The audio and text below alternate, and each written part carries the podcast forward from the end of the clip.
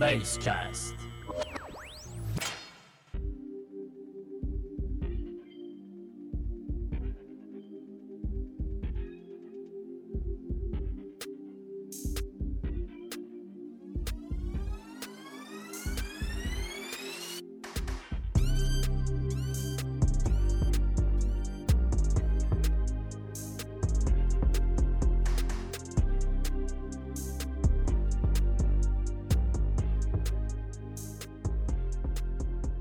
Basecast dinleyicileri DRS Açık'ın Bahreyn bölümüne hoş geldiniz. İki haftalık aradan sonra sizlerle birlikteyiz. Sizlere Çanakkale'den sesleniyorum. Okulu bitirmek için gereken son stajımı rüzgar türbinlerinde yapıyorum. Ve baktığınızda rüzgar türbinlerinin aerodinamiği ve yapıların büyüklüğüyle birlikte gereken mühendislik seviyesi sanıyorum beni kendine çeken nokta oldu. Aynı F1'de olduğu gibi. Geçtiğimiz haftanın haberlerine göz atarak başlayacağız programa ve artık haftada iki bölüm yayınlayacağız. İlk bölümde yarış öncesi haberler ve antrenmanla birlikte sıralama turlarını değerlendiriyor olacağız. Pazar gününde ise yarış kaydını canlı olarak yapacağız ve hemen ardından yayınlayacağız. Programla ilgili gelişmeleri Instagram'da Basecast ve Borimayra üzerinden alabilirsiniz. Haberlere geçtiğimizde ilk sırada Nicholas Latifi'nin İstanbul yarışının hayatındaki en zor şartlar altındaki yarış olduğunu belirttiğini görüyoruz. Ekibin ve aracın bulunduğu konumdan dolayı Williams'ın yarıştaki kaderinin lastiklere bağlı olduğu anekdotunu verdi Latifi. Hatırlayacağınız üzere İstanbul Park'ın zemini yenilenmişti ve bir yağmurlu bir yağmursuz yarış koşulları sürücülerin işini inanılmaz zor hale getirmişti. Bir sonraki haberde Perez'in F1'deki mevcut konumu ile ilgili verdiği bir demeci okuyoruz. Bir başka takımda yarışıp yarışmayacağı konusu özellikle Red Bull özelinde sorulduğunda aklında böyle bir değişimin olmadığını belirten Perez, şu an Formula 1'i başım dik bir şekilde bitirmek istiyorum ve bir yıllık bir aranın da bunun sıkıntı yaratmayacağını belirtti. Pirelli kanadında hepimizin hoşuna gidecek bir haber var. Çünkü 2021 lastiklerini Bahreyn veya Abu Dhabi ikinci antrenman turlarında kullanma planları bulunuyor. 2021 lastiklerini Portimao'da deneyen Pirelli takımlara farklı prototipler vermişti. Farklı araçlarda farklı sonuçlar gösteren lastiklerin benim tahminimce tekrar aynı takımlara verilmesi olası duruyor. Sonuçta prototipleri araçtaki performansa göre geliştiriyorlar. Fakat bunun aksine bir prototipin geliştirildiğinde başka araçlarda nasıl kullanıldığını görmek her takım için optimum performansı veren lastik üretme konusunda inanılmaz bir rol oynayabilir. Diğer ilgi çeken haberimiz aslında hepimizin sevdiği ama bir türlü yüzünü güldürmeyen Ferrari kanadından Vettel'den geliyor.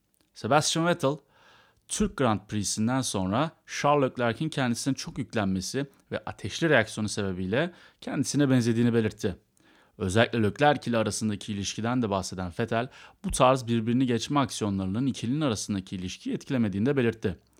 Diğer habere geçmeden önce şunu da belirtmek istiyorum ki Türkiye Vettel'in kariyerinin başlangıç noktası ve kendisiyle Türk taraflar için özel bir buluşma noktası. Red Bull kanadında motor üreticisi Honda'nın F1'den çekiliyor olması Christian Horner'ın Kasım sonuna kadar bu işin finalize edilmesi gerekliliğini ortaya koyuyor.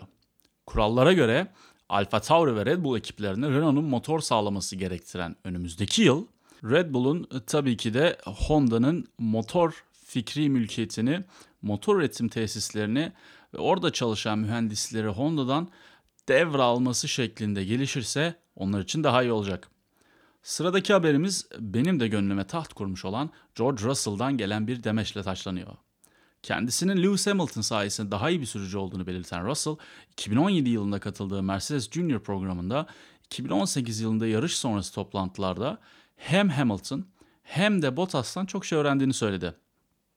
Bana soracak olursanız her ne kadar Mercedes'e yarışmamış olsa da Russell Mercedes'in sideline'ında yer aldığında inanıyorum ki her zaman mükemmeli hedefleyen bir takım içerisinde olduğu için kendisini üst düzeyde geliştirmiş konumda.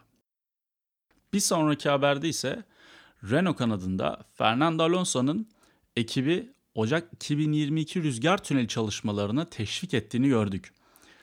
İki kez dünya şampiyonu Alonso'nun bile kendisini bu kadar çalışmaya ve form tutmaya zorunda hissetmesi Formula 1 ne kadar zorlayıcı ve mücadeleci bir spor olduğunu kanıtı. Umuyorum ki kendisini en iyi formunda görebiliriz. Evet, yayınımızın haber segmentinin ardından bizleri Lando Norris karşılıyor. Ve Bahreyn etrafında bir tura çıkıyoruz. İlk virajda bizi bütün pistin en sert virajlama noktası sağa doğru karşılıyor ve hemen ardından hızlı bir sol sağ sonrası düzlüğe çıkılıyor. Start düzlüğünün üçte ikisi kadar olan bu düzlüğün ardından bir sağ viraj karşılıyor. Dördüncü virajın pist limitleri ise sürücüleri hafif hafif zorluyor. Hemen hemen hilal şeklinde bir virajla karşı karşıyayız. Bundan sonra 2 ve 3. virajdaki gibi bir sol bir sağ bizi bekliyor. Bunun sonunda keskin bir virajla sağa dönüyor ve onun sonunda ikili bir viraj pistin en zor virajlarından birine geliyoruz. DRS düzlüğü olan bu virajın sonunda geniş bir sol ve ardından sağ orta zorlukta bir virajla start düzlüğü öncesi son yolculuğumuza çıkıyoruz. Pisti de tanıttığımıza göre geldik ilk antrenman turuna. Kuru bir cuma gününe başladık ve sürücülerden eminiz ki Leclerc geçen seneki talihsiz motor arızasından sonra burada başarılı bir sonuç elde etmek istiyor. Williams kadınında Roy Nissany, George Russell'ın yerine aracı kullanıyor. Şu an sürücüler 2021'e gözlerini dikmiş olsa da formlarını korumak ve kendilerini önümüzdeki sene için kanıtlamak adına ellerinden geleni yapıyorlar. Bu hafta sonu lastikler C2, C3 ve C4 olarak sıralı. Önceki yarışlara benzer şekilde. FP1'in ortasına doğru ilerlerken Hamilton'ın 1 dakika 30.503 saniye ile liderlik koltuğuna oturduğunu gördük. Referans olarak da 1 dakika 27.866 saniye geçtiğimiz senenin Leclerc tarafından alınan pol pozisyonuydu. Alfa Romeo'da Kubica Raikkonen'in yerine tur atan isim oluyor ve Giovinazzi'nin 4 sıra önünde yer alıyor. FP1 bunun dışında gayet sıradan ilerliyor. FP2'de Bottas'ın sürekli lastikleri kitlediğini görüyoruz. Muhtemelen prototipleri kullanmak biraz canını sıkmış durumda Fin sürücünün. FP2'de ise seansı durduran bir kırmızı bayrak sallanıyor. Sebebi Alex Albon'un yaşadığı feci kaza. Ne mutlu ki Tay sürücü zarar almadan aracından çıkıyor. İstanbul Park'ta olduğu gibi burada da bir köpeğin piste girdiğini gördük ve tabii ki de hepimizin yüzünde bir tebessüm yarattı. FP3'ün sonunda Verstappen'in en hızlı sürücü olduğunu gördük. Daha sonrasında Carlos Sainz'ın araç arızası sebebiyle attığı spin dışında her şey beklediğimiz gibi gerçekleşti. Sıralama ise şu şekilde oldu. Lewis Hamilton 1.27.264'lük süresiyle birinci sıra, hemen ardından Valtteri Bottas, onun arkasında Max Verstappen ve Alexander Albon ikinci sırayı oluşturdu.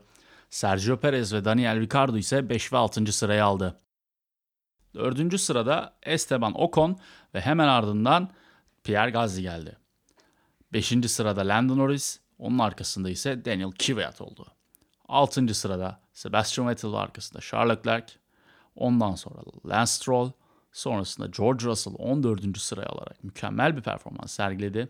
15. sırada Carlos Sainz, 16. sırada Antonio Giovinazzi, 17. sıra Raikkonen, 18'de Magnussen, 19'da Grosjean ve 20. sırayı Nicholas Latifi aldı. Pazar günü görüşmek üzere. Sizleri seviyorum. Kendinize iyi bakın. DRS açıkla ilgili bütün gelişmeleri ise Basecast'ten ve Borimayra'dan alabilirsiniz. İyi hafta sonları.